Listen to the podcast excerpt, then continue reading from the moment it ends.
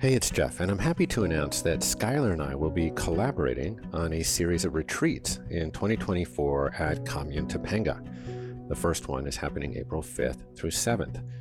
Now, these weekends are really designed to foster greater balance in your life. well being, as I've discovered in all of its expressions, springs forth from balance. We seek to balance our relationships, balance our budgets, and of course, balance our blood sugar levels. So, if health emerges from balance, well, illness stems from imbalances, and we see evidence of imbalances all around us, from imbalanced immune systems and hormones to emotional disequilibrium. So, if you break down the root cause of virtually all of our modern imbalances, you will find that they come from our convenience culture, sedentary indoor temperature controlled lives filled with a surfeit of shelf stable refined calories and a dearth of in real life connections. Well, these retreats upend convenience culture. They're all about realigning our biology to foster balance, homeostasis. So, this will include movement like yoga and hiking sessions, focusing the mind through meditation and breath work, optional ice plunges and saunas and enjoying delicious farm sourced meals around big communal tables. I'll also be reading some of my favorite commusings as we snuggle around the fire at night. When's the last time you've been read a story? So I hope you can join us at our Balance Weekend Retreat. The first one is happening April 5th through 7th at Commune Topanga with support from our dear friends at Vivo Barefoot. So just go to onecommune.com slash retreat for more info and I'll see you in the Santa Monica Mountains.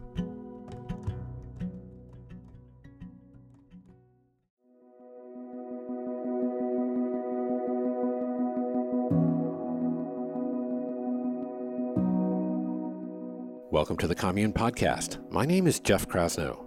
Today on the show, I welcome Chris Rinsch. Chris is a biotech innovator who developed the proprietary technology in MitoPure a supplement clinically shown to improve mitochondrial health, muscle strength, and endurance in human beings. Now, many of us remember from biology class that the mitochondria are the power plants of the cell. But as we'll soon learn, these little jelly bean shaped organelles do a lot more than produce ATP. They are essential to so many processes, from apoptosis to gene expression to neurotransmitter production. MitoPure found its origin in a study where Chris and his team observed a decline of the mitochondrial function in the muscle tissue of individuals experiencing mobility issues. So they asked the question how can we reverse the decline of mitochondrial function and boost the recycling of damaged mitochondria? As it turns out, there is a compound in pomegranates that do just that. But it is not advisable from a blood sugar perspective and from other perspectives to drink the amount of pomegranate juice that you need to get a sufficient volume of those compounds. And that is how and why MitoPure was born. But before we dive figuratively into the mitochondria and the science behind the compound known as urolithin A, here is a brief reminder about our commune course platform.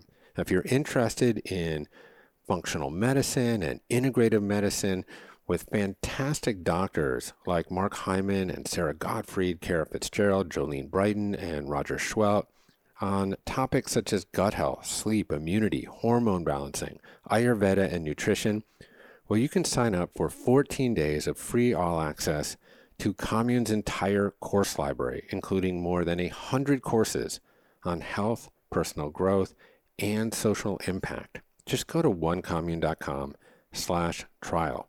And please support this podcast by subscribing and leaving a review on your favorite podcatcher. Okay, without further delay, I present to you Chris Rinsch.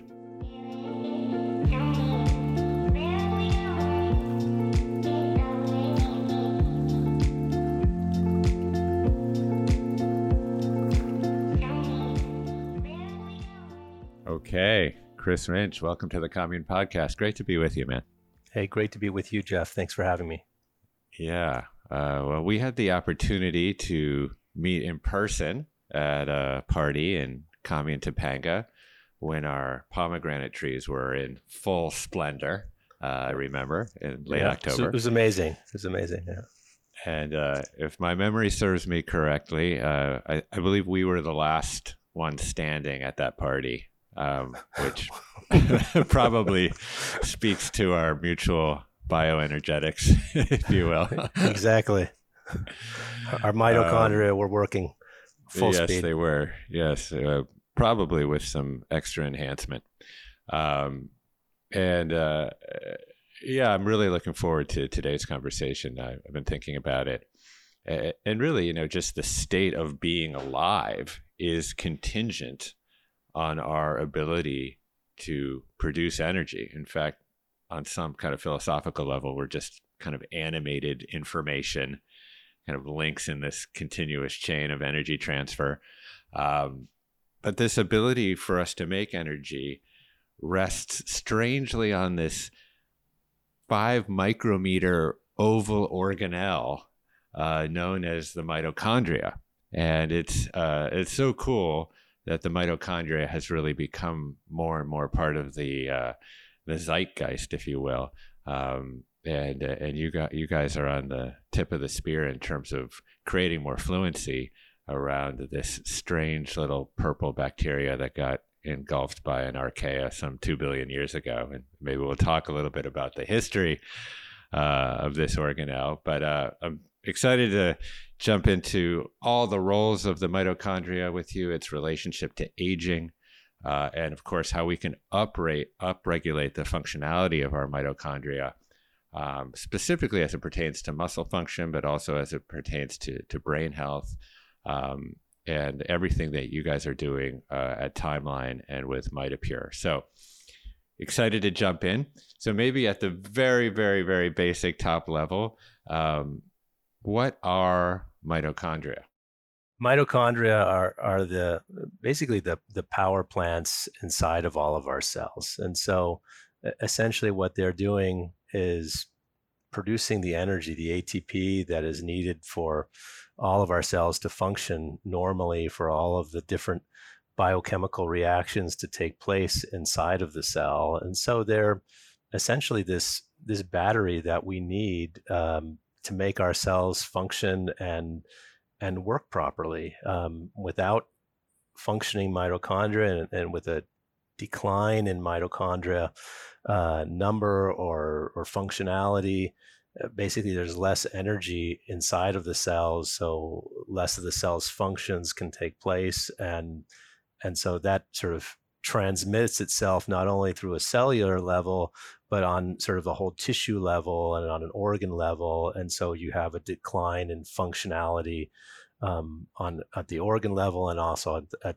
on the whole human body. So uh, there it's very important for um, you know for us to to function properly and and um, yeah we need that energy. Yeah and so just break it down from a, almost a very basic level.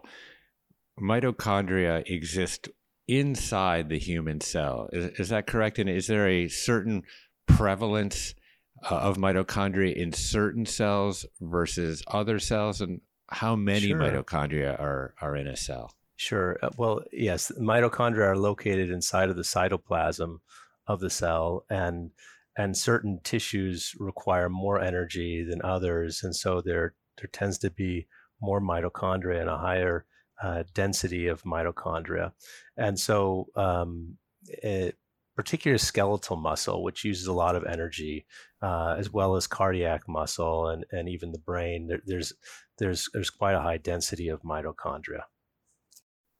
And are we talking 200 mitochondria per cell, 2,000 mitochondria per cell, or am I not even in the right ballpark? well, I, I, think you're. It, it really depends on on the on the tissue, but you're. It's not in the tens of mitochondria. It's more in the hundreds and the thousands of mitochondria, and that and that just depends on the size of the cell too. So, um, yeah, yeah, they're very small, so you can pack a lot in. Yeah, and they tend to cluster, right? So right. you know, they we do, we yeah. I remember from biology class, you know, generally you'd see this mitochondria as kind of this jelly bean like uh, image yes. inside the cytoplasm of the cell. Sure. But in reality, uh, they tend to to cluster in uh, in groups. Is that right? Yeah, they do. You do t- tend to find them sort of s- stuck together. We've we've looked at um, transmission electron mic- uh, microscopic uh, images uh, in some tissues, and you can see uh, lots of mitochondria kind of stick, st- sticking together, and you can also see the the structure of those uh, mitochondria, the um, the cristae inside, and and how that cristae uh, formation changes with time and during aging as well. Mm-hmm. And you know the mitochondria in some ways are, are where food and oxygen meet on some level. Yes. So people are somewhat familiar with metabolism and digestion yep. and how macronutrients get um, absorbed into the bloodstream and then brought to the cell. Sure. You know, glucose, for example, gets ushered to the cell by insulin yes. and yes. then goes through glycolysis and then eventually into the mitochondria for a couple of the last couple of stages of cellular respiration. Yes. can maybe get into that. And then, you know, oxygen is also obviously comes through through the lungs and brought through the body uh, through hemoglobin in the blood and then transferred out uh, also into the cells. And it seems like the marriage of glucose and nutrients that we're eating for energy production and the oxygen that we're respirating meet and have a tryst at some level at the mitochondria. It's pretty fascinating. Yeah, it is. I mean, you have the you're you're breathing in your oxygen, and it's basically for the mitochondria, and then you know you're eating all these foods, and the fatty acids are then transformed um, through through the mitochondria into ATP through the electron transport chain. Yeah.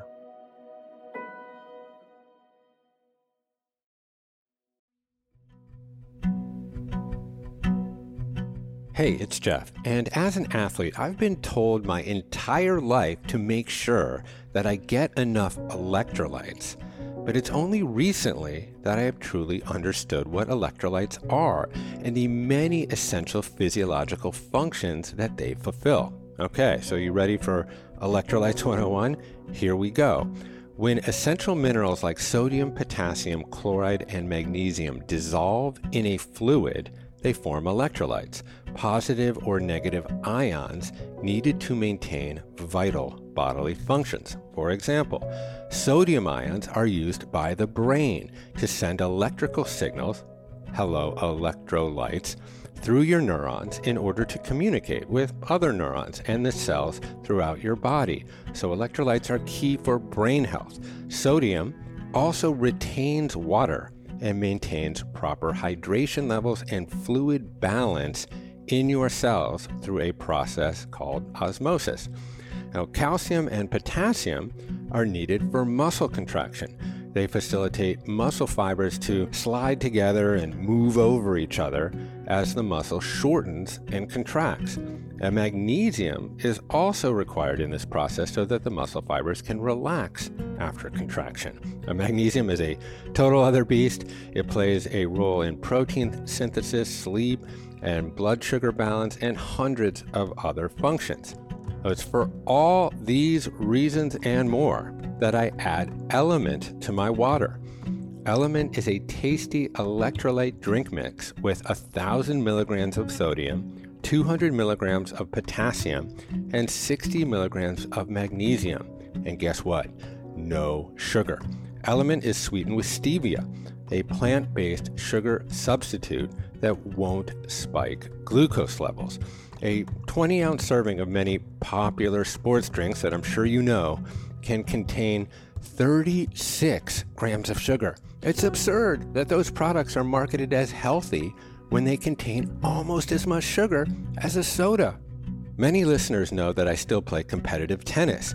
Now, before I started using LMNT, I was prone to fatigue and cramping during long matches due to the loss of sodium. no longer. I'm right there, moving like a panther at the end of a grueling three set match. So, right now, LMNT is offering Commune listeners a free sample pack with any purchase. That's eight single serving packets free with any LMNT order. This is a great way to try all eight flavors or share LMNT with a salty friend. Get yours at drinklmnt.com slash commune. This deal is only available through my link. You must go to D-R-I-N-K-L-M-N-T, drinklmnt.com slash commune. LMNT offers no questions around refunds, so try it totally risk-free. If you don't like it, share it with a friend and they will give you your money back, no questions asked. You've got nothing to lose. So go to drinklmnt.com slash commune.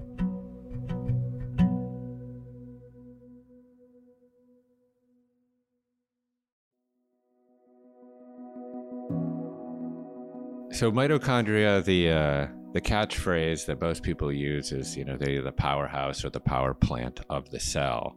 Yes. But uh, but mitochondria are also involved in a lot of other functions as well. Do you mind touching on on, on some of the other roles that the mitochondria play? Sure. Um, so mitochondria are also involved in in various signaling pathways inside of the cell, and so um, mitochondria can uh, trigger uh, the the cell down a pathway of of cell death as well if the mitochondria are uh, are significantly damaged, and so uh, it, that's it's an important aspect that we we don't think about of all of the different uh, roles of the mitochondria in the cell. Although providing the energy and having f- proper functioning mitochondria uh, is is essentially clear to is essentially uh, key to have all of these uh, these processes functioning um, normally. Yeah, we would not be moving our lips talking to each other right now if we weren't unlocking uh, the chemical energy in, in, food through this incredible process and then uh, being able to transfer that energy into mechanical or kinetic energy or ex- et cetera. Sure. Um, so, you know, you brought up something interesting around cell death or uh, apoptosis or as it specifically pertains to mitochondria. When mitochondria get damaged, uh, there is this process of called mitophagy. Um, so, but perhaps we can explore why mitochondria start to become dysfunctional in the first place. So, as I understand it, you know, part of cellular respiration, of essentially the creation of ATP, a byproduct of that is the production of some free radicals or reactive oxygen species that can, at some point, damage the cell and the mitochondria. Can you pull on that thread a little bit? Yeah, sure. So, you know, during the throughout the electron transport chain, uh, as you're converting your your fatty acids into ATP, essentially you you generate a lot of reactive oxygen species, and and in the process, these reactive oxygen species they will they will act at the level of the cell membrane or the the mitochondrial membrane uh, to damage that, and and as you're causing the damage to the mitochondria uh, during the process of, of making ATP, essentially inside of the cells, you, you have a process by which you are taking the mitochondria and you're repairing the mitochondria. And, and you alluded to it earlier this idea of mitophagy, it's mitophagy, sort of the cell uh, eating the damaged mitochondria. And so uh, essentially, what happens is that the damaged part of the mitochondria is butted off from the healthy part of the mitochondria. Uh, or if it's an entire mitochondria, it will be targeted on this pathway in which there will be um, it will be engulfed by uh, and then digested into its component parts. And so these component parts can then be uh, essentially recycled inside of the cell and go into creating uh, new mitochondria and growing and growing our existing healthy mitochondria. And so it's a it's this very it's, a cycle uh, that's ongoing, and it's and it's not just sort of happening at one time, but it's a continuous process.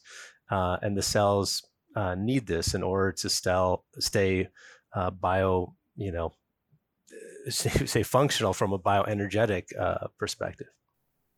Mm, yeah, it's fascinating. Um, I mean, we we often hear a lot about autophagy, um, and that can be associated with uh, fasting and the triggering of certain cellular pathways. And autophagy is a more general term, uh, technically meaning self eating, but uh, really referring to kind of the breakdown of dysfunctional cells into their amino acid component parts. And then it's what's amazing is that then the body can reuse or recycle those component amino acids for the rebuilding of new proteins, um, which is just uh, always boggles my mind the kind of foundational intelligence of, of the body there. Um, but that's uh, that's also taking place at the mitochondrial level with mitophagy. Is that right? Yes, that's, that's right. So mitophagy is uh, really a sort of a, a subset uh, almost of autophagy as as you were mentioning, autophagy is a, the term to describe the general recycling of uh, proteins, of aggregated proteins or damaged organelles inside of the cell. And, and it is really quite miraculous that inside of cells you have this process that is uh, basically a cleaning process that enables the cells and all the cells machinery to stay functional uh, so that the cells just don't die over after a certain amount of time.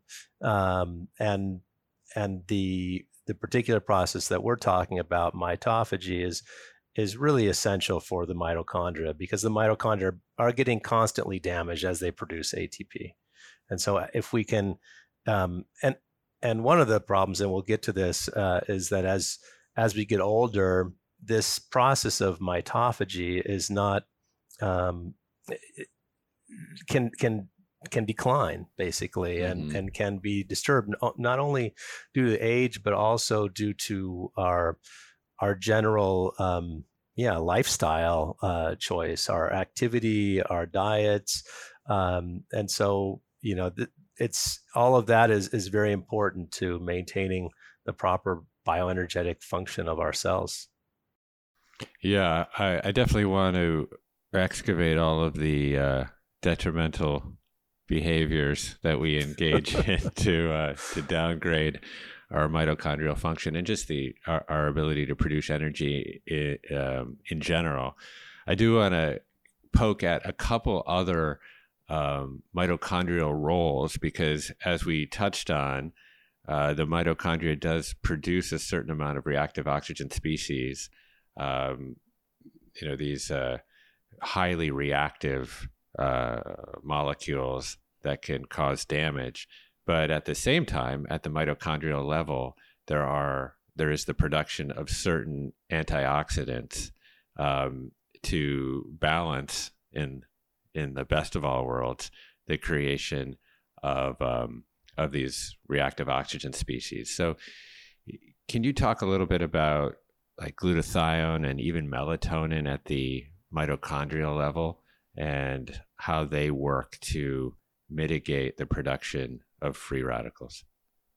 Well, yeah, I mean, you have, um, as you mentioned, glutathione is is very important as an antioxidant. It's very, um, it's a very uh, powerful antioxidant uh, in the cell, and uh, and that's one of uh, one of many antioxidants that are important to keep the the balance of the free radicals and and um, uh, in check, uh, so that you have um, your mitochondria, let's say, stay healthy um, despite all of the stress of creating the ATP uh, along the way. Um, but it's but they're not enough. There, and I think that's the that's the message that you you know just by let's say supplementing and and providing more antioxidants, you can't really uh, stall the inevitable, which is the the damaging of the mitochondria. um, just as a normal process in, in the day to day as the cells are functioning. Yeah.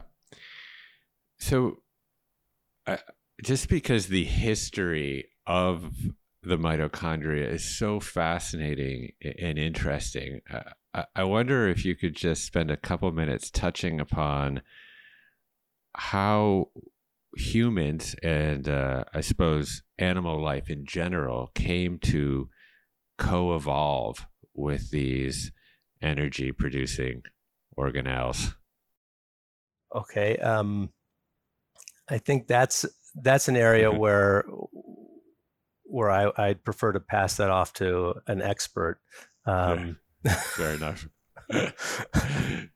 Fair enough. Well, we can even just skirt over it. I, I was okay. reading um, something fascinating that Lynn Margulis, who was uh, Carl Sagan's wife, um, okay. and then wrote under the name Lynn Sagan, was the first one to posit the notion that mitochondria actually came from this purple bacteria.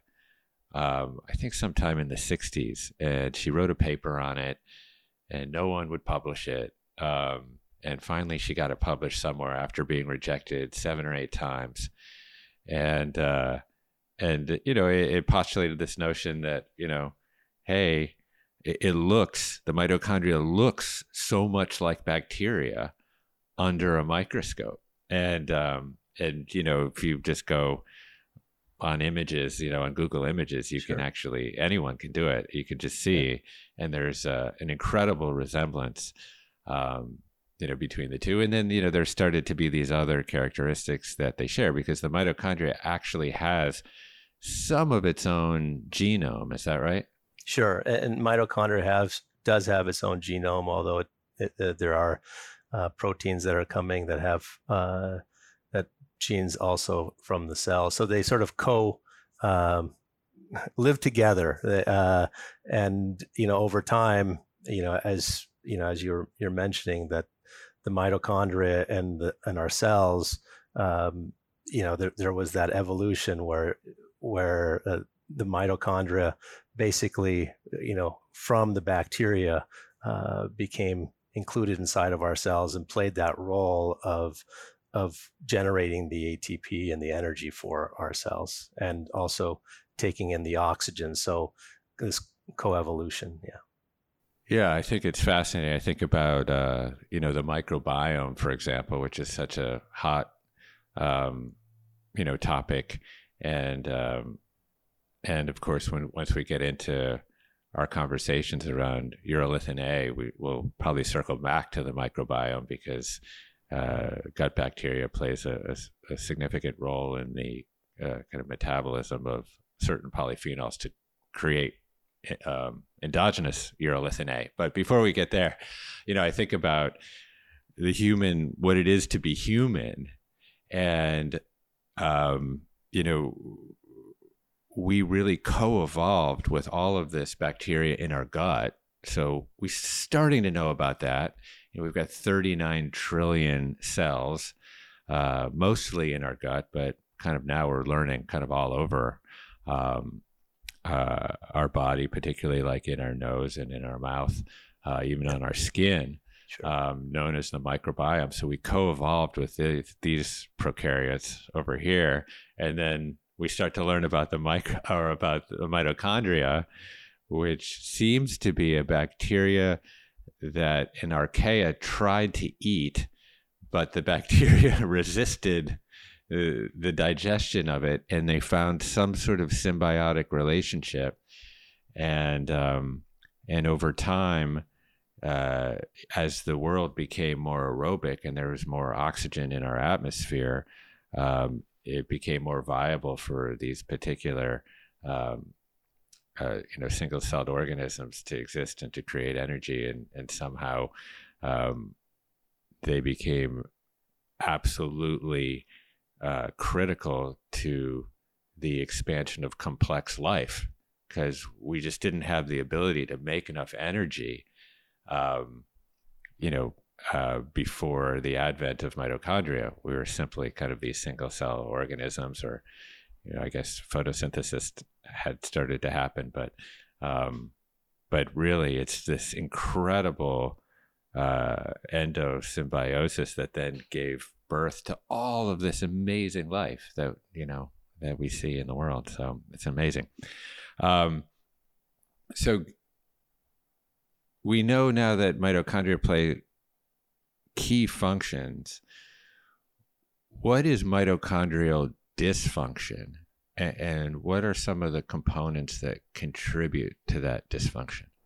Yeah. So, um, at, when we're talking about mitochondrial dysfunction, it, it's really a question of back to energy and, and and the ATP generation and and you know we've we've looked at this um, clinically uh, where we we in uh, uh, with a tool called magnetic resonance spectroscopy. And and what it allows you to do is is look at energy production in fact atp levels. And so you put it um, in in a special magnet you you contract your muscle and you can see the decline in the energy. And then when you stop uh, you you can see the return to normal. And depending upon the health of the mitochondria this uh, this is quicker or it's slower. And so um, and you know to, to summarize uh, depending upon um, yeah depending upon your your condition you know and even your age uh, you could have a decline in mitochondrial function, and and that can have uh, an impact directly on on limb function, limb muscle function, for example, mobility, and or other type of function. In fact, there's a number of diseases that are linked to a decline in in mitochondrial function, and uh, and one of those is um, well is linked is sort of skeletal muscle um, component uh, and there's others that are even uh, at the at the level of the brain and and, and brain health as you get older and um, so yeah mito- the decline in mitochondrial function is uh, can have a number of uh, of negative uh, effects on our on our lives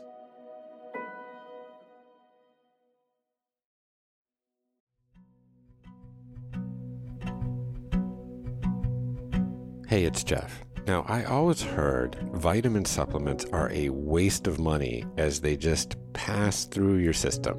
Expensive pee, right? Well, now I understand why and the reasons it's so hard to absorb large doses of certain nutrients through the pills, powders, and gummies at the store.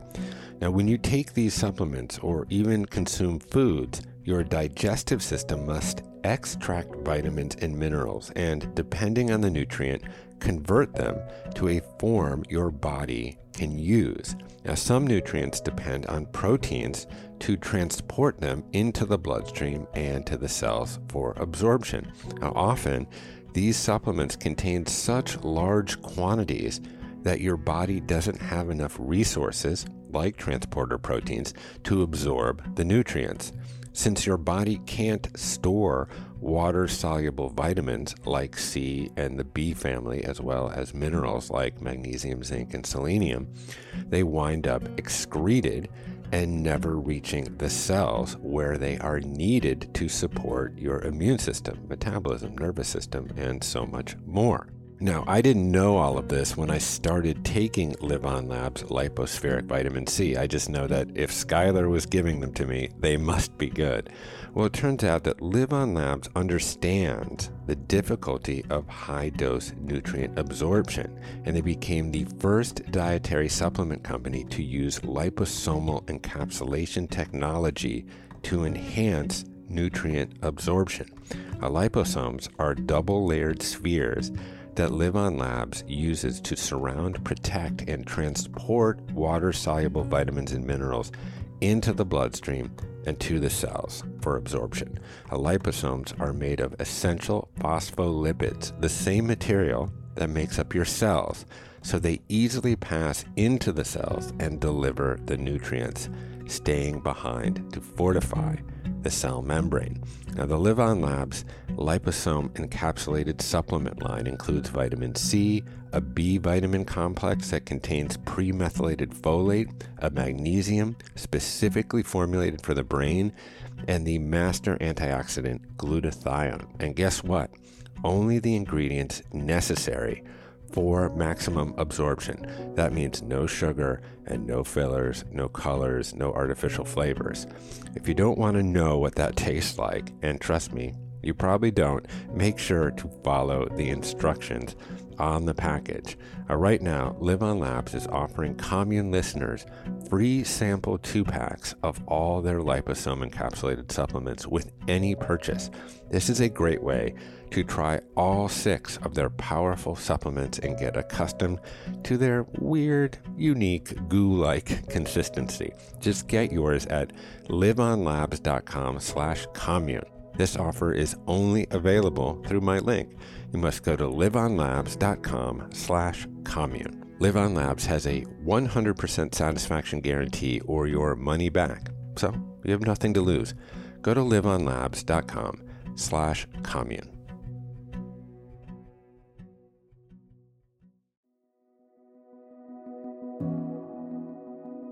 I uh, recently spoke to a doctor named Chris Palmer out of Harvard who wrote a book called Brain Energy and fascinating um, book. And his unified thesis is really that mental disorders are really metabolic disorders at the mitochondrial level. And so essentially, I mean, and it makes some sense. I mean, if, if, um, you know you begin to suffer from some form of neurodegenerative disease i mean what you're seeing is is brain shrinkage and the neurons inability to properly create energy. And so um, you know his his thesis is is fascinating.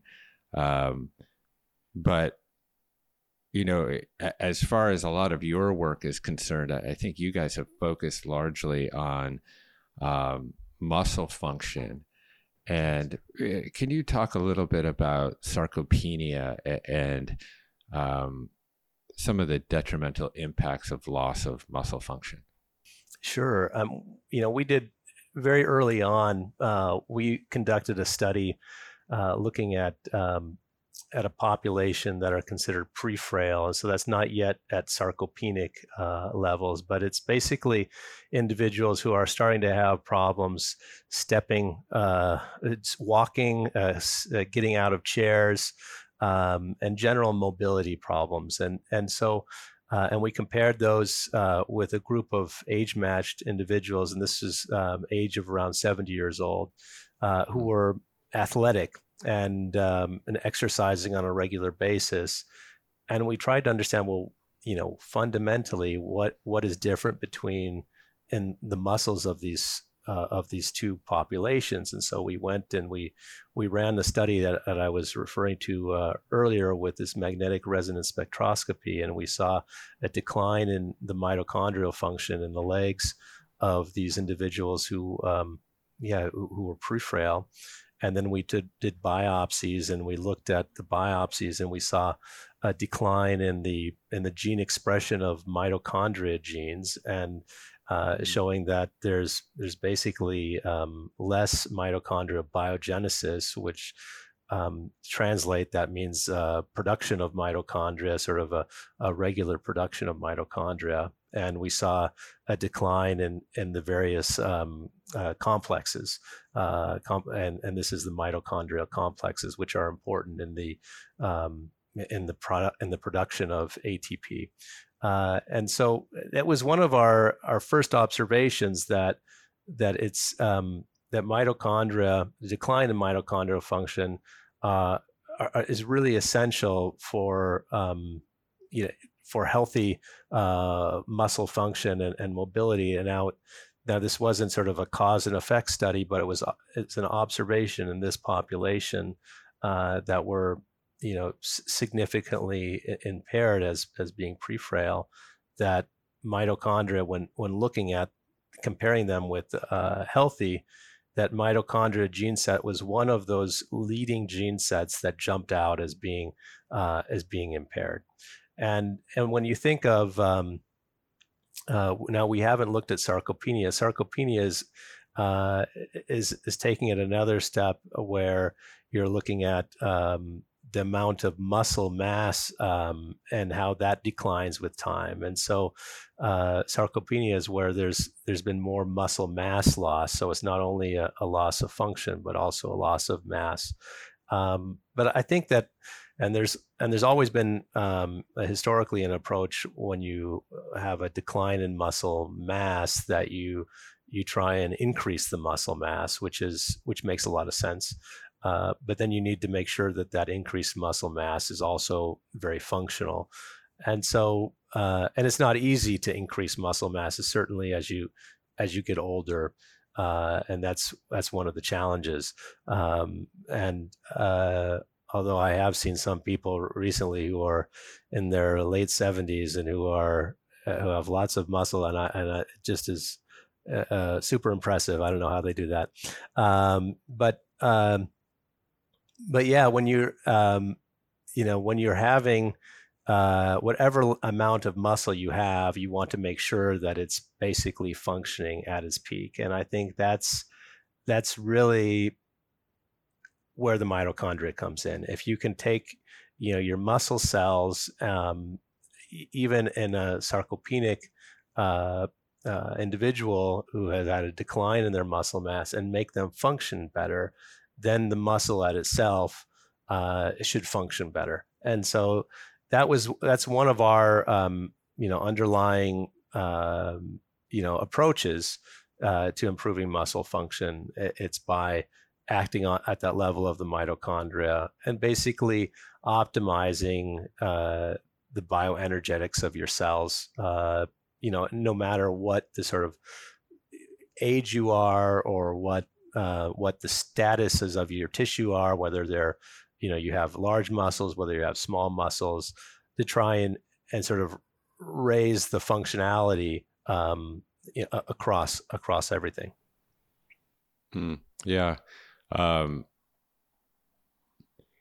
yeah, it, it's interesting. I mean, you guys are doing uh, like muscle biopsy. Um, are there simpler, kind of more subjective measures of poor mitochondrial health that that one you know might just discern on their own for example you know is chronic fatigue or brain fog you know a, ref, a reflection of mitochondrial dysfunction or i don't know like grip strength or well, your walking well, it, gait or whatever yeah so there's a there's a lot of um, so mitochondrial function uh, is is really linked to uh, physiological performance. So you can screen people for um, for performance uh, uh, using different types of measurements, and and we spoke about um, walking speed.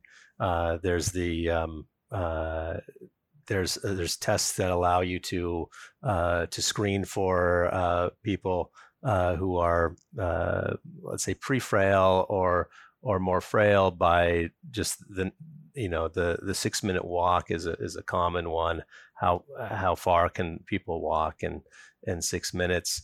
Uh, there's there's also um, uh, different uh, measurements like getting them on a on a bicycle, uh, for example, and and seeing what um, you know what their performances on a bicycle. Uh, and that's this is this is non a non more non-invasive uh, way, of course, mm-hmm. to to screen than yeah. than uh, biopsies. And and there is this the overall energy level too. You know, there's uh, you know we think oh you know we're uh, our, our general energy level is is linked to fundamentally the energy level of of our cells in our body, right? And so if we have if our cells aren't and the mitochondria aren't functioning well uh, you know you you can't expect your energy level to be very high so and and you were also speaking earlier about um, you know brain uh, function there's been in addition to you know memory and, and these types of cognitive effects there's been uh, links to stress on and and the importance of properly functioning mitochondria uh, for you know to help resist stress that you might uh, have. So yeah, there's a number of different ways that you might feel uh, a change in your mitochondrial function, even when you're uh, exercising. You know, how easy is it for you to recover uh, after post-exercise? Yeah. So you mentioned stress as a contributing factor to mitochondrial dysfunction. What are some of the other prevalent contributing factors that cause your mitochondria to dysfunction? Yeah. So, um, in, in addition to in addition to stress, uh, I, I, would say that uh, you know aging is one of the primary uh, drivers of mitochondrial dysfunction, just generally speaking, and and one of the reasons is that as you get older, this process that we were talking about before, called mitophagy, uh, actually declines, and so the the cleanup of your damaged mitochondria is is slower, and and consequently you have you know more damaged mitochondria accumulating inside of your cells, and so generally speaking, on a on a whole, your cells aren't aren't functioning uh, at their peak, and uh, but then there's also lifestyle choices. It's known um, that when you exercise, that this is stimulating a process uh, of mitophagy as well, and so you'll see a lot of um, you'll you'll see mitochondrial biogenesis if you take biopsies in uh, in people who are exercising regularly. You'll see a uh, an elevated level of uh, mitochondrial ben- uh, biogenesis and this creation of, of, of new uh, functioning mitochondria versus uh, those people who have a more sedentary lifestyle and you know it, and you'll see less of that going on and so so in general if you were to you know look at those having a sedentary lifestyle versus a, a very active and fit lifestyle the the mitochondria are, are going to be much more active uh, in in those and, and much more functioning in those people who are who are active. Mm-hmm. Yeah. So exercise versus sedentariness plays a, a big role there. What about sleep?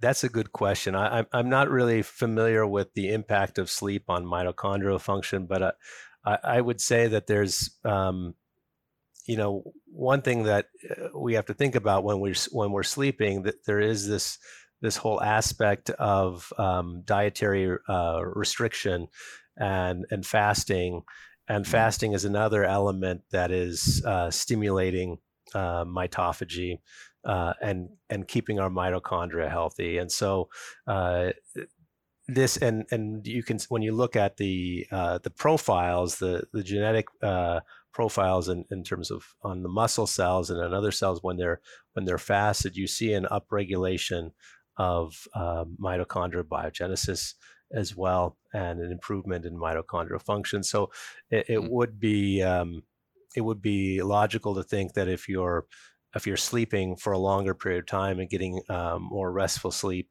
that you're probably um, uh, favoring a better mitochondrial profile inside of your cells. Yeah, I mean, I uh, leverage the 16-8 intermittent fasting protocol uh, uh, most of the time. Uh, although okay. we just finished a very busy holiday season, I, I can't say that I was fundamental, fundamentally strict uh, over that period. Um, but yeah, if you use, you know, your sleep window to chalk up, let's say, eight hours of of fasting um, you know, it, it certainly makes, uh, you know, the other eight hours or however many hours you end up um, fasting, you know, a, a lot easier. Yeah. And um, so, you know, there is a component here of um, fasting, uh, stimulating certain cellular pathways, like AMPK is one, for example, that then triggers kind of this cell repair process, autophagy and mitophagy. Um, it also seems like sl- sleep has some relationship to insulin sensitivity, and poor sleep seems to contribute to insulin resistance.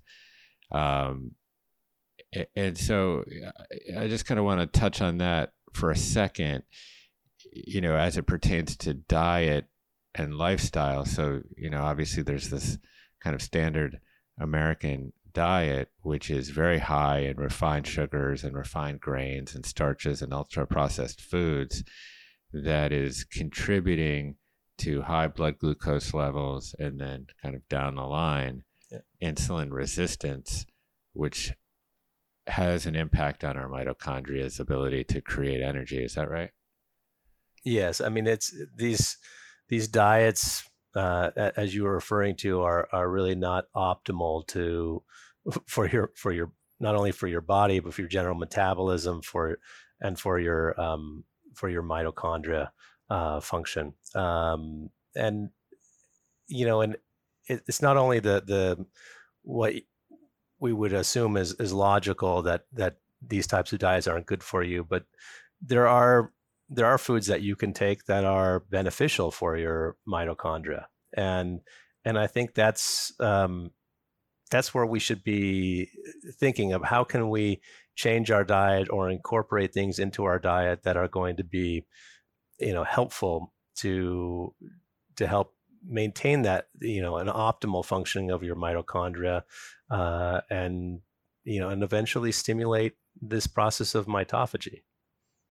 Yeah exactly. So this is the good news. This is the gospel. Yeah. we've we've covered a lot of the uh, the bad news um, and all of the different components to dysfunction. But the good news is that our body has adaptive mechanisms that under the right circumstances can stimulate processes like mitophagy or you know what you referred to mitobiogenesis the creation of actual new mitochondria um, in the cell which is good news um, and just as more kind of generally as it pertains to metabolism you can increase your insulin sensitivity you can you know reverse insulin resistant and become more metabolically flexible. So there's all these a tons of different things that one can do, um, and some of that you already mentioned. So there was you know exercise and fasting, but maybe you want to touch on you know some of the foods and and their constituents that can uh, help trigger some of these healthful uh, processes. Sure, Jeff. So one of the what we've been looking at eh, um, we started looking at the um, pomegranate uh, uh, quite a, a, number of years ago, uh, and one of the one of the types of compounds, it's actually a class of compounds that's found inside of the pomegranate, is the are the ellagitannins, and and these are larger compounds, phytochemicals um, that are found not only in the pomegranate, but they're found in various uh, nuts and berries. And essentially, what happens is that when you consume them that they're digested um, in the stomach and then they're processed in the intestine by by gut bacteria. We were talking about the importance of microflora earlier, and if you have those right gut bacteria, these compounds, these ellagitannins, are processed into a a postbiotic uh, that is called urolithin A, and uh, and we've spent a lot of time now studying urolithin A, uh, and uh, together with uh, uh a number of collaborators at, um, at, at Scientific Institute here, the EPFL, as well as other institutes, and and what we've shown is that this postbiotic urolithin A it can stimulate this process called mitophagy. And so this is pretty exciting because this is something that's coming from the foods we eat uh, and it has this potential to interact at the cellular level and and basically help reduce the and reverse the decline of mitochondrial function that happens naturally and and boost by boosting this level of of recycling uh, the damaged mitochondria uh, and so so we've spent a lot of time uh, studying this and and and yeah, and so this is this is something um, I think that it'd be very pertinent uh, for people to take. It's the the first um, and to my knowledge the only nutrient that that is actually stimulating uh, this process of mitophagy uh, when consumed orally. Mm, it's fascinating. Uh, and I'm so curious to know how you landed on pomegranates. But I just want to make sure that that I understand the uh, the mechanism of action here. So, mm-hmm. if you consume uh, exogenously, like um, pomegranates, um, and we can talk maybe about the particular the the part of the pomegranate that, sure. that has the ellagitannin compound, but yeah. also maybe raspberries. I think walnuts and pecans maybe have yeah, exactly. as well. Yeah. And they go through the nor- normal prod, uh, process of digestion, but some of that goes into the lower, the essentially your colon, your large intestine, yeah. and gets metabolized by certain strains of bacteria, um, and and and postbiotics or metabolites are produced by that bacteria to produce this compound called urolithin A that seems to have a really really positive effect on mitochondria and as you say mitophagy.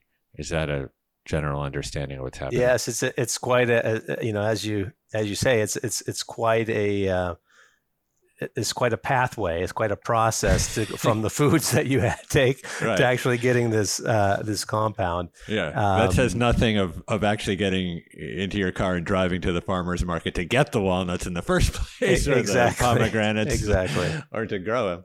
Um, so, is there a particular bacterial strain or species in the gut that that synthesizes urolithin A, or do we even know what, what that might be? Or is you it, know, uh, yeah. Yeah, it's, it's, um, it's very interesting. We, you know, we've looked at this over the years and, and it's very, it's very complicated to, um, to basically isolate, uh, the right strains that can, uh, perform this conversion.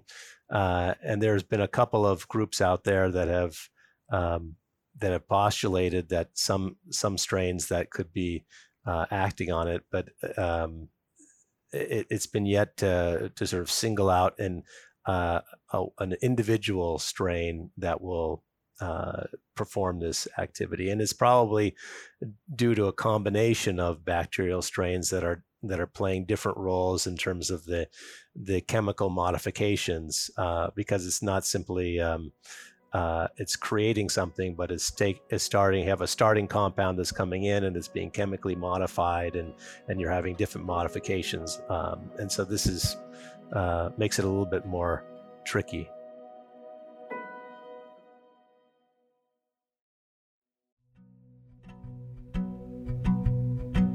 Hey, it's Jeff, and I'm excited to tell you about one of our partners here on the podcast. Vivo Barefoot is a natural health lifestyle company on a mission to reconnect people to the natural world and to their innate potential from the ground up, person by person, foot by foot.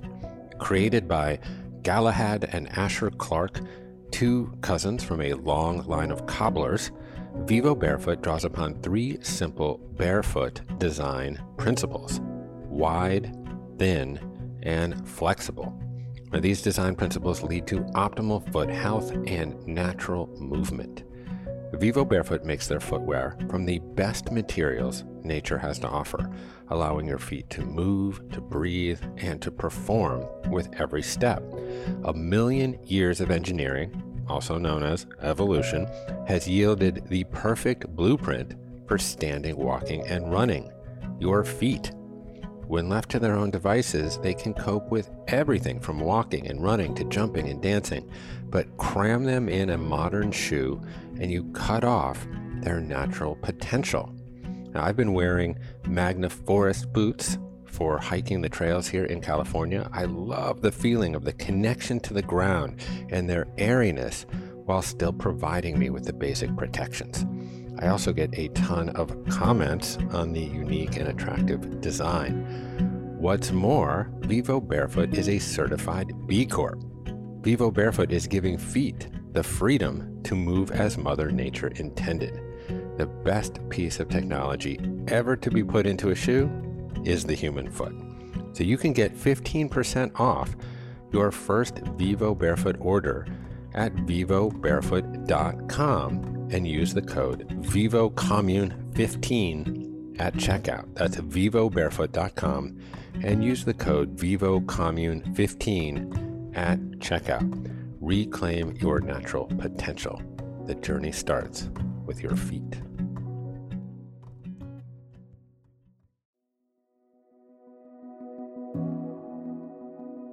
I've got to retrain my reductionist Newtonian brain. I always want to know, like, what is the specific, you know, bacterial species that you know metabolizes ellagitannins into urolithin A? It, you're uh, you're absolutely right. It rarely works that way. It's just you know these bacteria are working within a mosaic and a matrix, and it's it's probably very difficult to put your thumb exactly on the process. I mean, uh, I assume though, in general people have to have a, a very healthy uh, gut microflora to be able to create you know this postbiotic and, and, probably not everybody has the ability to to synthesize urolithin A at the gut level. Yeah, you're right, uh, uh, Jeff. That we we actually conducted a clinical study um, a couple of years ago uh, in in Chicago where we uh, had people take uh, pomegranate juice uh, and consume a glass of pomegranate juice, and we monitored their ability to uh, basically produce uh, urolithin A, and we took mm. um, you know blood samples and we measured urolithin A in those in those samples, and and essentially what we saw was that only about 30 to 40 percent of the population was able to uh, produce measurable amounts of urolithin A, uh, and and so uh, they were measurable, but they weren't um, based on other work we've done. They they weren't at at the level that you would need to actually have the benefits that we see with uh, urolithin A when it's administered in a in a more direct form, direct manner. So yeah, that, that's interesting. Yeah, and, so, and then, so the, you, and the, yeah. Sorry to, to interrupt, interrupt, but I think one of the challenges also with taking pomegranate juice is just the high amount of sugar. And and during that study, we we compared the amount of urolithin A that you get into the body uh, with a glass of pomegranate juice um, versus directly administering 500 milligrams of of urolithin A. And what we saw was that you needed basically six times more uh, pomegranate juice. So you you you basically need to have about six glasses of juice uh, to get the same levels uh, as directly administering. So it's not an effective way um, to get what you need uh, to give you those benefits. Yeah, it sounds like it might make you pre-diabetic in the meantime too. yeah. um, exactly. I wear a I wear a CGM, and I can only imagine what six glasses of, of pomegranate juice uh, would do to my Levels app. Um, but uh, so I think that's fascinating. So really, only thirty percent or forty percent of the people could can even synthesize urolithin A uh, from uh, the ellagitannin.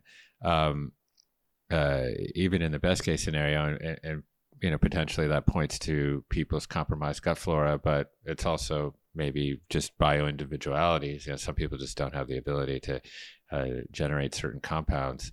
Um, also, uh, uh, you know, I suppose when you're drinking the pomegranate juice, you're really it, it, through the process of, of processing a, a, pomegranate, you're really just you're losing uh, a lot of the the white pulpy uh, part of the pomegranate. And is that where you find most of the ellagitannin yeah. or yeah so that's i mean that's back to you know your point of where where are the origins uh, sort of uh, located in, inside of the pomegranate i mean you have your your arils uh, that are bright right. red and then you have this sort of yellow whitish membrane that that sort of surround and, and all of those and and and it's really this yellow whitish membrane that's very bitter when you taste it that contains all of these ellagitannins. I, I don't encourage you to to bite in and chew some of that because it's not enjoyable at all. Uh, but in the process of uh, of basically making pomegranate juice and compressing the pomegranate, you you know you squeeze out uh, these ellagitannins from uh, this yellow membrane, and that goes into the juice and uh, and so then you are able to consume it. And so we've we've actually um, measured levels of ellagitannins and and juices and and some commercial juices and and they do seem to be pretty consistent. So there is a, a very consistent processing of of the juice, although it's um, yeah it doesn't give you enough and you and you and you still have that whole process that we discussed of of converting the ellagitannins into uh, urolithin A and then having that actually get absorbed into the body. So you've been able to synthesize a kind of pure urolithin A um, yes. compound, and I'm curious how, how do you actually do that. I, I don't assume that you have a, a, bunch of petri dishes with bacteria in them and feeding them ellagitannins. Um, so, is there a process in, in the lab by which you create pure urolithin A? Yeah, so it's a very um, it's a very clean process. It, it's uh, industrially uh, uh, sort of similar to a way like a vitamin C would be manufactured. So it, this is this is using um, synthetic chemistry where we make a product that is uh, ultra pure. So um, likely much purer than you would be able to purify out if you were to to try and extract uh, urolithin A from um, yeah from some type of a of a fluid, for example, uh, the body fluid. You know, after you you would produce that normally.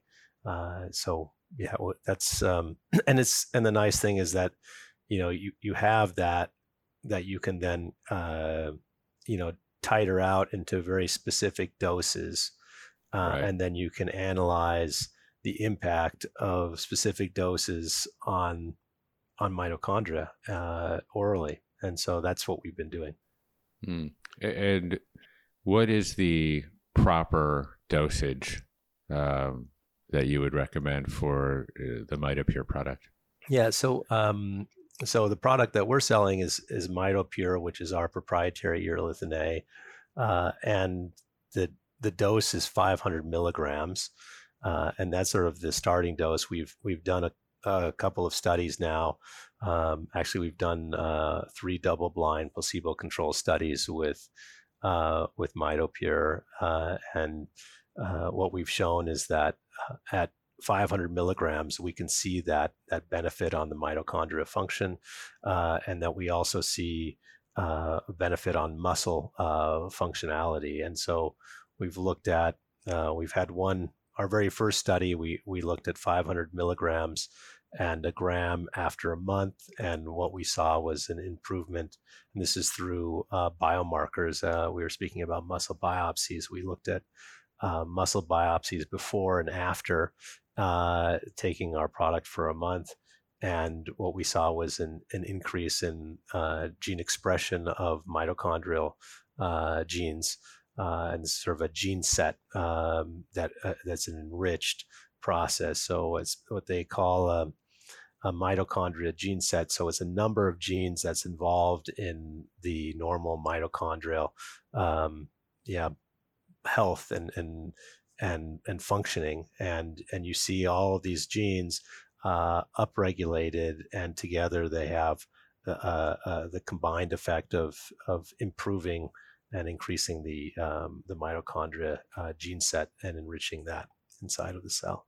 And so that was one of our our very first studies uh, and then the second study we conducted was in um, in individuals who were 40 to 65 years old and who were sedentary uh, and had a little bit more over overweight. Um, uh, and so uh, we looked after four months. This is the first time that we we actually investigated the effect of urolithin A on a physiological endpoint. And so we looked at uh, the muscle function after four months, and we saw an improvement in leg muscle strength by uh, by over 10 percent uh, and those people who were taking 500 milligrams and 1,000 milligrams, and and at the higher dose, we were we were beginning to see some effects on uh, VO2 peak and mm-hmm. um, yeah, and even on six minute walk. Uh, so uh, and we were also we continue to to run these other studies where we these other uh, biomarkers, as I mentioned, the biopsies, and also uh, looking at uh, uh, basically blood uh, biomarkers that you'd find in the plasma. And so what what we've consistently seen is that uh, when we look at biopsies, we see a, an improvement in mitochondria function through this this gene set enrichment of mitochondrial genes. Uh, and we, in terms of biomarkers, we we also see an impact on biomarkers, particularly um, acylcarnitine, and acylcarnitine basically is downregulated, uh, and and that's what we see sort of when we compare the before and after uh, snapshots in individuals who've been taking urolithin A, and uh, and so this is this has been shown in the past that people who have uh, more of an impaired mitochondria uh, function that they have uh, elevated acylcarnitine levels because this is part of the the whole metabolism process of the cell uh, in terms of uh, consuming those acylcarnitines. Mm, mm, fascinating. And at this juncture, do you understand the mechanism of action of urolithin A at the mitochondrial level. I mean, certainly you guys have been uh, unbelievable in terms of your commitment to clinical research and to you know creating a, a, a product that's been validated by science. But I wonder if you actually understand uh, what the mechanism of action is at the mitochondrial level. I mean, what is this urolithin A compound actually doing? Do we know?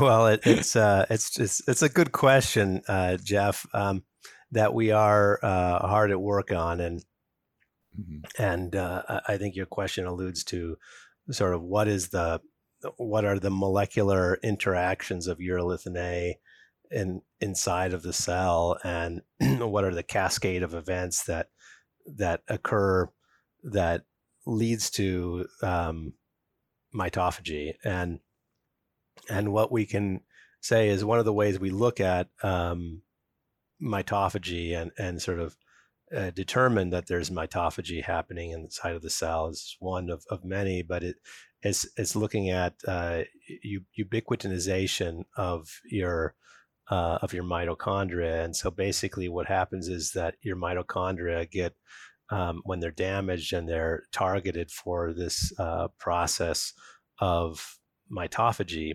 they they're become sort of decorated with ubiquitin, and this is this targets the uh, mitochondria uh, mm. to that pathway. Uh, and we are, and with regards to all of the other sort of processes that are involved, um, from the urolithin A arriving to the cell to that. We are we are still working hard at that. There's in fact, you know, this is uh, this whole process of um, mitophagy. This is this is relatively um, new over the last 10 years that people have been working on mitophagy and and uh, it's an it's a pretty new field um, with a lot of really you know smart academic groups uh, uh, working on it and and trying to uh, understand what are the different ways um, of mitophagy. And and I think one of the you know one of the reasons that um, we think that we've been uh, rather successful in our stimulation of mitophagy is that it's um, is a gentle stimulation because there's there are other pathways that are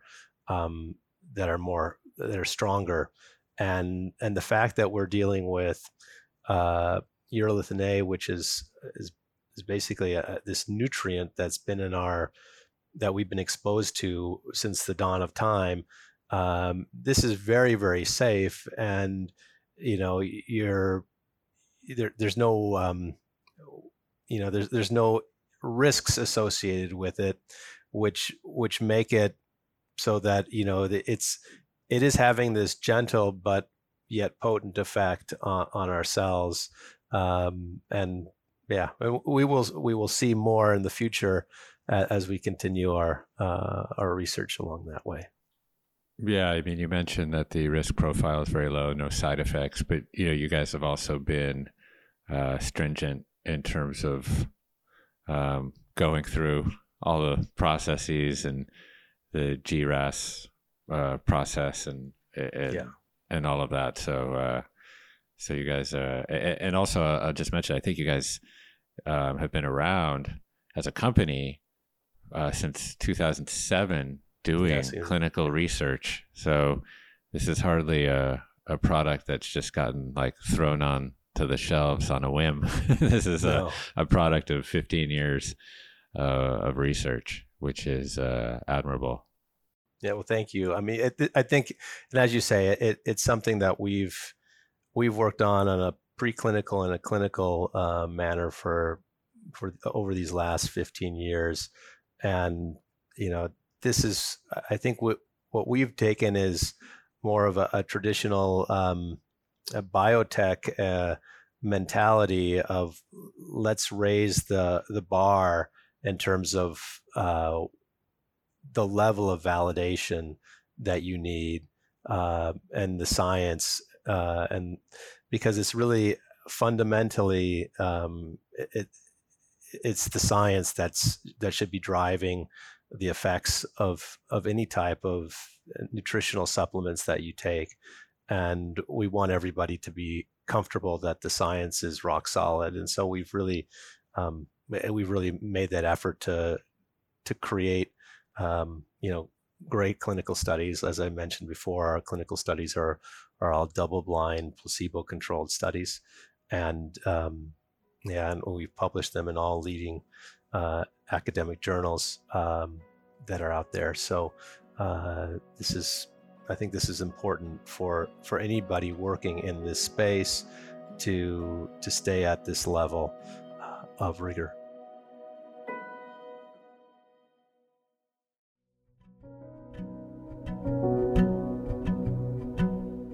Hey, it's Jeff, and if you're a regular listener to this show, well, you know that I explore a wide variety of topics related to health. And right now, I am experimenting with a bunch of different techniques and approaches to optimize my own well being. And part of this tinkering involves what I put into my body and what I don't. And this is why I love being a member of Thrive Market. They have a vast selection of organic foods, olive and coconut oils, teas and coffees, supplements, and so much more. I just got a Thrive delivery the other day that addresses my morning protocol that includes my favorite greens powder and some MCT oil. And it's delivered right to my door via carbon neutral shipping. So I have a special offer to commune listeners. If you join Thrive Market today at thrivemarket.com slash commune, then you'll get $80 in free groceries. 80 bucks. So like you, I support companies who are mission based and committed to sustainable business practices. Thrive is a certified B Corp, and take it from me, it's not easy to get that certification. I had to do it once. Now, when you join as a member, Thrive also donates a membership to a family in need. This is so important because so many people are living in food deserts right now in which they are unable to access nutritious food. Thrive has donated $4.5 million in healthy groceries. Delivering healthy food to neighborhoods in need directly impacts the chronic disease epidemic that we are facing and that I talk about so much on this show. So, can your regular grocery store do that? Hmm. Well, now it can when you go to thrivemarket.com slash commune. If you join Thrive Market today, you'll get $80 in free groceries. That's T-H-R-I-V-E market.com slash commune.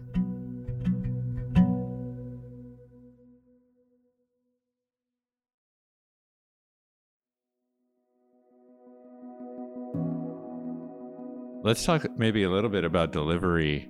Um, I do actually have. Uh, uh first of all, I might also say that the the packaging uh, is exquisite. You guys did an absolutely beautiful job. So I, I have Thank here you. for those um, uh, who are watching this on YouTube and not um, just listening to the audio, I have like one of the packages here that I was lucky enough to receive. So this this one is um, 500 milligrams of uh, kind of like a, a powder, right? That just gets um, you know you Yeah. can well for me I just put it in a glass of water and it's it's uh, it tastes good, but it's relatively innocuous. It's not a it's not a strong flavor per se.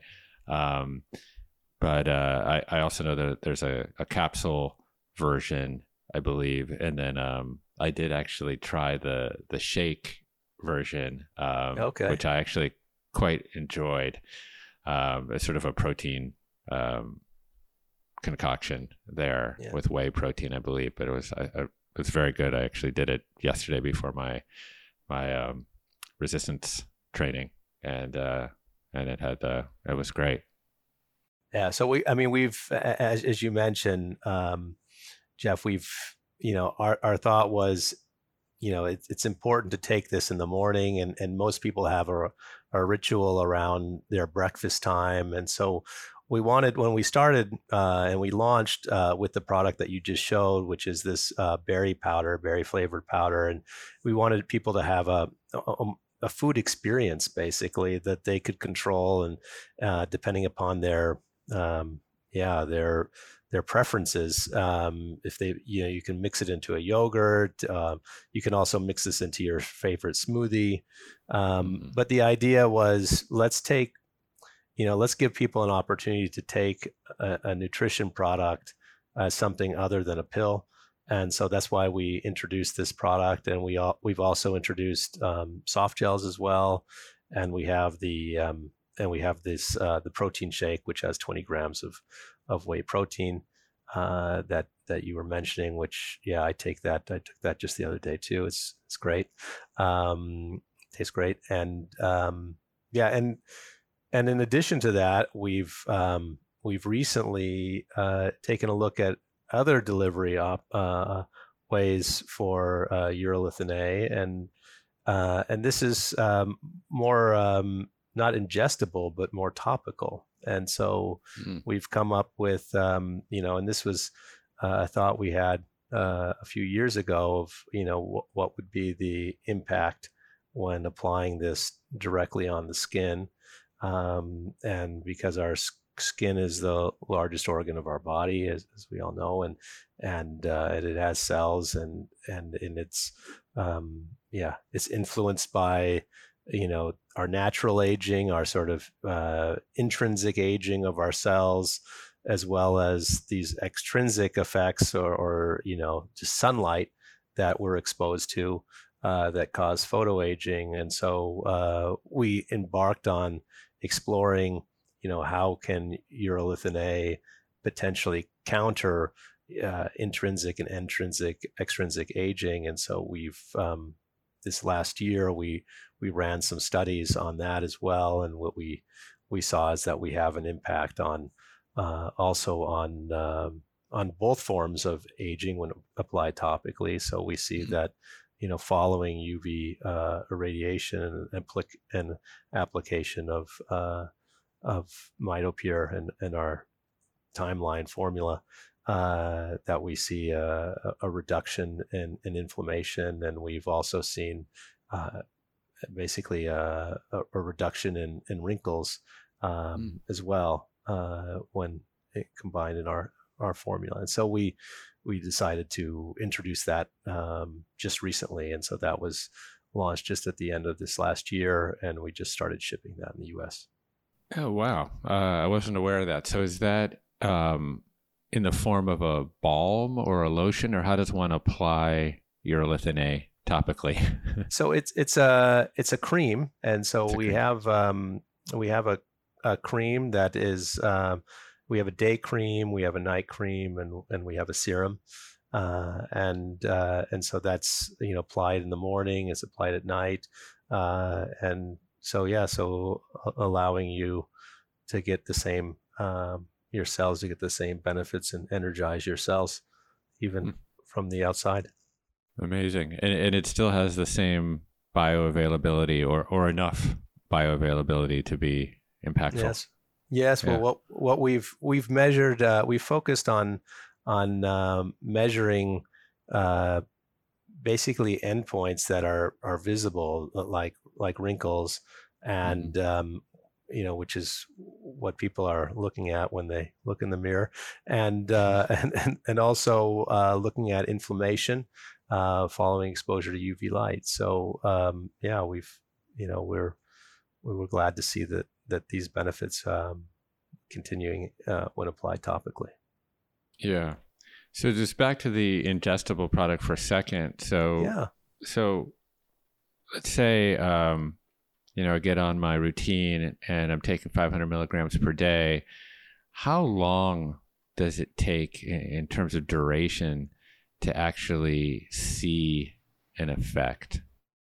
You know, in our um, in our latest clinical study, uh, where we were looking in, in individuals over um, 65, uh, what we saw was that after two months, we saw an improvement in um, in muscle endurance in both the um, the hand muscle, so this sort of first interosseous muscle, which is the muscle you use when you're opening jars, and and those types of things, and then also in the leg muscle. So we looked at we looked at a very targeted uh, endurance of those muscles, leg muscle and, and the uh, and the hand muscle. And uh, and after two months of taking the product, we see uh, a significant improvement there. And mm-hmm. um, and then in terms of, I think I was mentioning before the uh, the the other study um, that were in uh, population of 40 to 65, these uh, these individuals uh, saw improvement. We only measured after four months, and uh, and this we saw an improvement of ten, uh, greater than ten percent uh, muscle strength improvement after that time in the Got legs. It. Nice. So this is not something that you know you're just going to take one day and expect to see like an immediate change in, in subjective.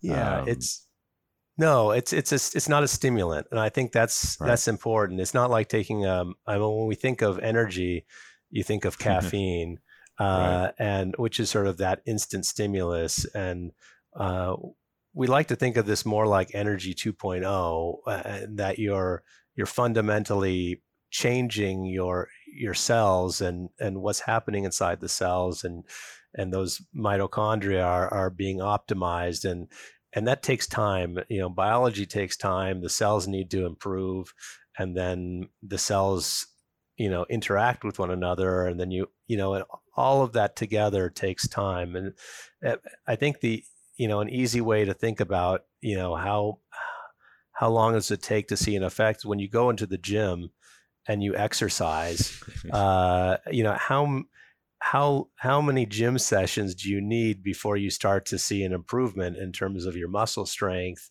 and your muscle performance? It's not just go to the gym one one time. You have to do it on a consistent basis. Right. Well but we live in a culture that wants immediate results right? So but i think uh you know any of us who have committed um, to a health journey or any journey i mean a learning journey for example um, you know you don't just build new neural networks you know overnight.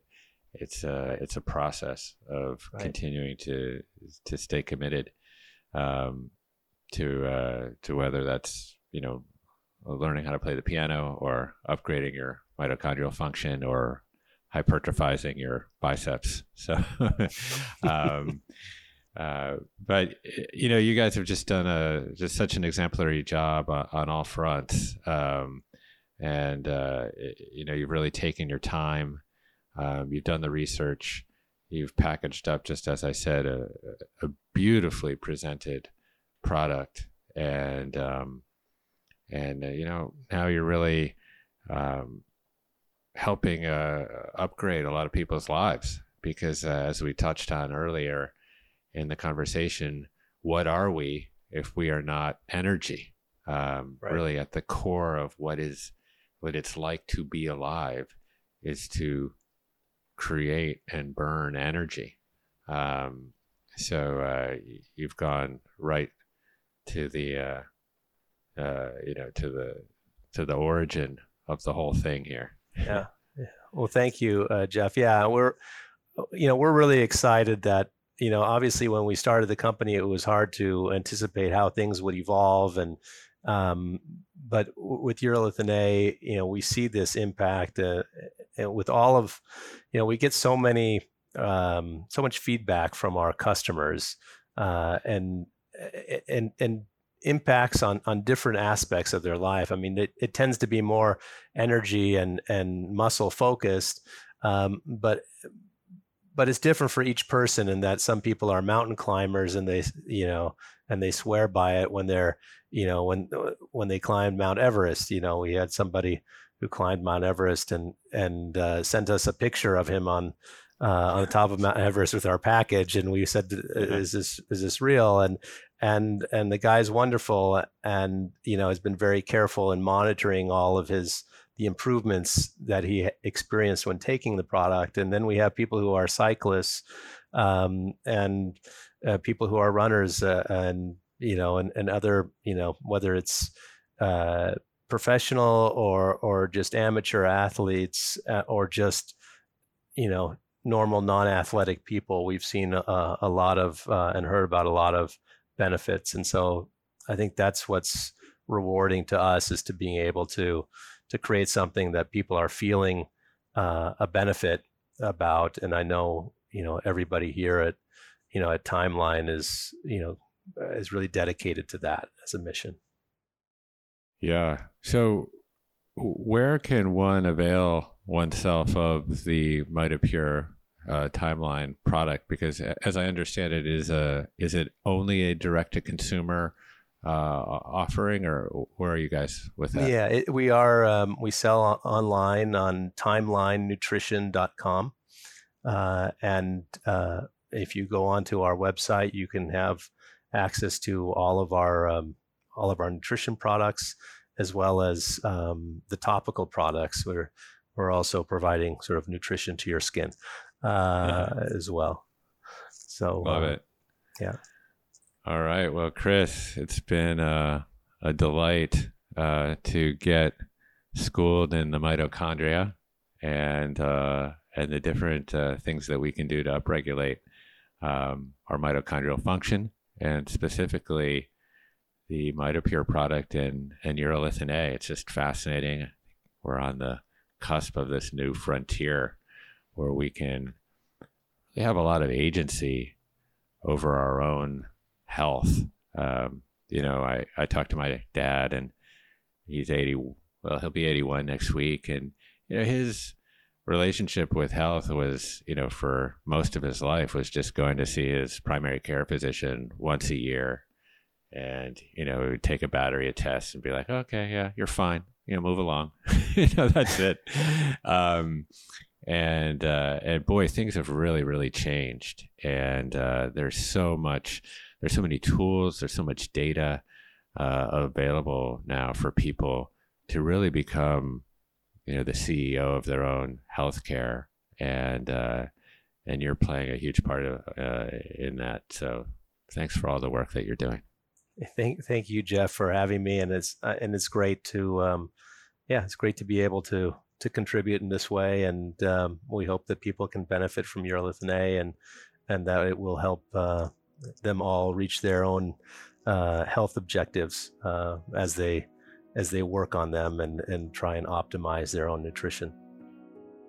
Nice. Well, to be continued. I'll see you in Topanga. I hope sometime in the near future. I hope so. Thanks so much, Jeff. Appreciate it. Thanks, Chris.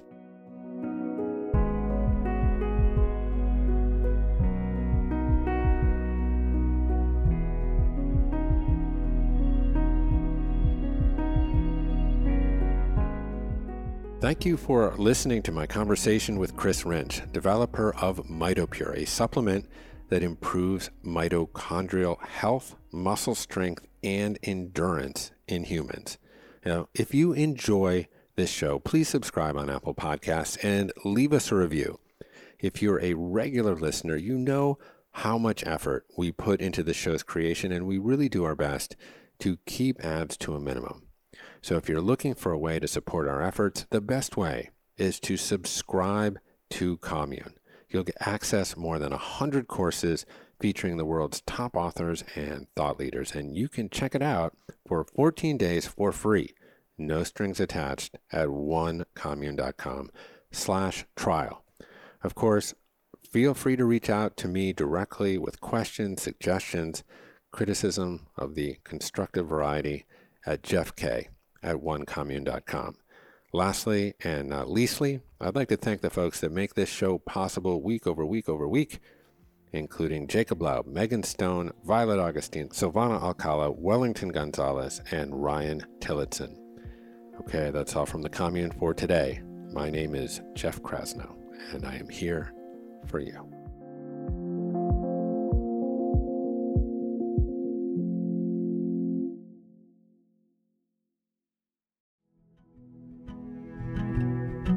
Hey, it's Jeff, and when it comes to your health and longevity, you hold nothing back. You understand what it means to push harder and reach farther and go that extra mile. Well, this relentless drive runs in your blood. That's why Inside Tracker provides you with a personalized plan to build strength, speed recovery, and optimize your health for the long haul created by leading scientists in aging, genetics, and biometrics, Inside Tracker analyzes your blood, your DNA, and fitness tracking data to identify where you're optimized and where you're not. You'll get a daily action plan with personalized guidance for the right exercise, nutrition, and supplementation for your body. And when you connect Inside Tracker with your Fitbit or Garmin, You'll also unlock real time recovery pro tips after you complete your workout. It's like having your own personal trainer and nutritionist right there in your pocket. If you're interested in this innovative service, I've got great news for commune listeners. For a limited time, you can get 20% off the entire Inside Tracker store. Just go to insidetracker.com forward slash Dr. G. That's insidetracker.com forward slash DRG.